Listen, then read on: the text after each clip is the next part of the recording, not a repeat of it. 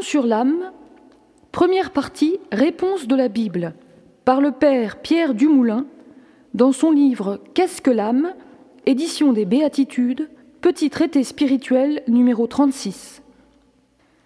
Je n'ai jamais trouvé d'âme sous mon scalpel, ironisait un chirurgien célèbre. Soit cet homme était aveugle, soit il pratiquait des autopsies. Il ne risquait donc guère de trouver une âme dans un cadavre. Peut-être, tout simplement, ne savait-il pas ce qu'est l'âme? L'âme, mot-clé de toute métaphysique, semble avoir disparu de nos vocabulaires, sinon pour parler d'état d'âme ou de vague à l'âme. Qu'est-ce que l'âme? Demeure cependant la question centrale de notre civilisation. Réponse de la Bible. La Bible ne cesse d'affirmer l'unité de l'être humain. Unique, total, complet, il est ouvert à l'infini, mais surtout un. Je suis corps, âme, esprit. Je ne les possède pas. Qui serait ce je étranger à moi-même et qui dirigerait le reste? L'âme ne possède pas plus le corps que le corps ne possède l'âme. Ce sont deux aspects d'une unique réalité, moi. Puisque je suis mon corps, j'assume ce que je réalise ou expérimente dans ma chair. J'en porte la responsabilité, la marque indélébile, éternelle. Sur cette affirmation se base la foi en la résurrection de la chair. L'Église n'enseigne ni la préexistence des âmes, ni leur réincarnation. Le corps n'est pas un vêtement que l'on peut changer. Le corps, ou plutôt la chair dans la Bible, c'est moi sous l'aspect de la faiblesse, de la précarité, du temps, de la relativité, de la finitude.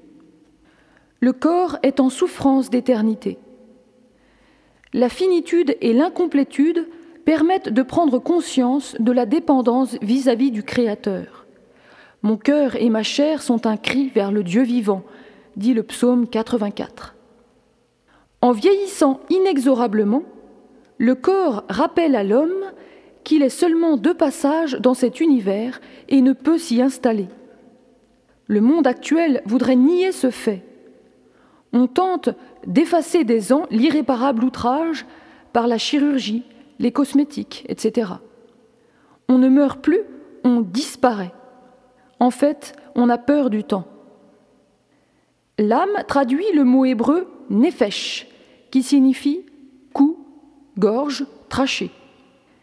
C'est la trachée qui est image de l'âme dans la Bible, lieu du souffle de vie, de la respiration et de la nutrition, siège des besoins essentiels et des échanges, embrasser, manger, chanter ou parler.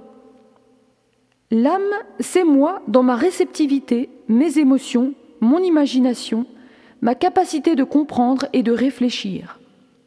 Un autre mot, rua, que l'on traduit par esprit, désigne d'abord le vent et, en ce qui concerne l'homme, la respiration, l'haleine.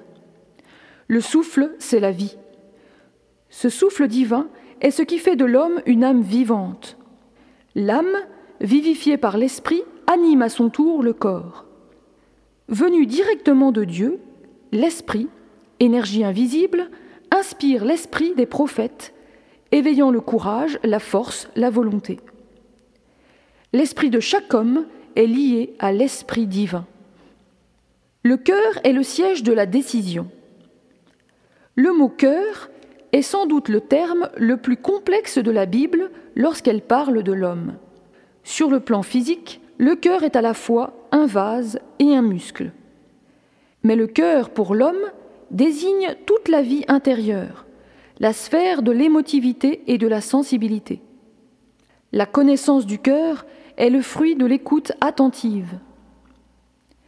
Ces fonctions de la raison humaine, connaissance intuitive, mémoire, sagesse, réflexion, jugement, discernement, établissent un lien entre l'intelligence et la volonté et permettent les délibérations.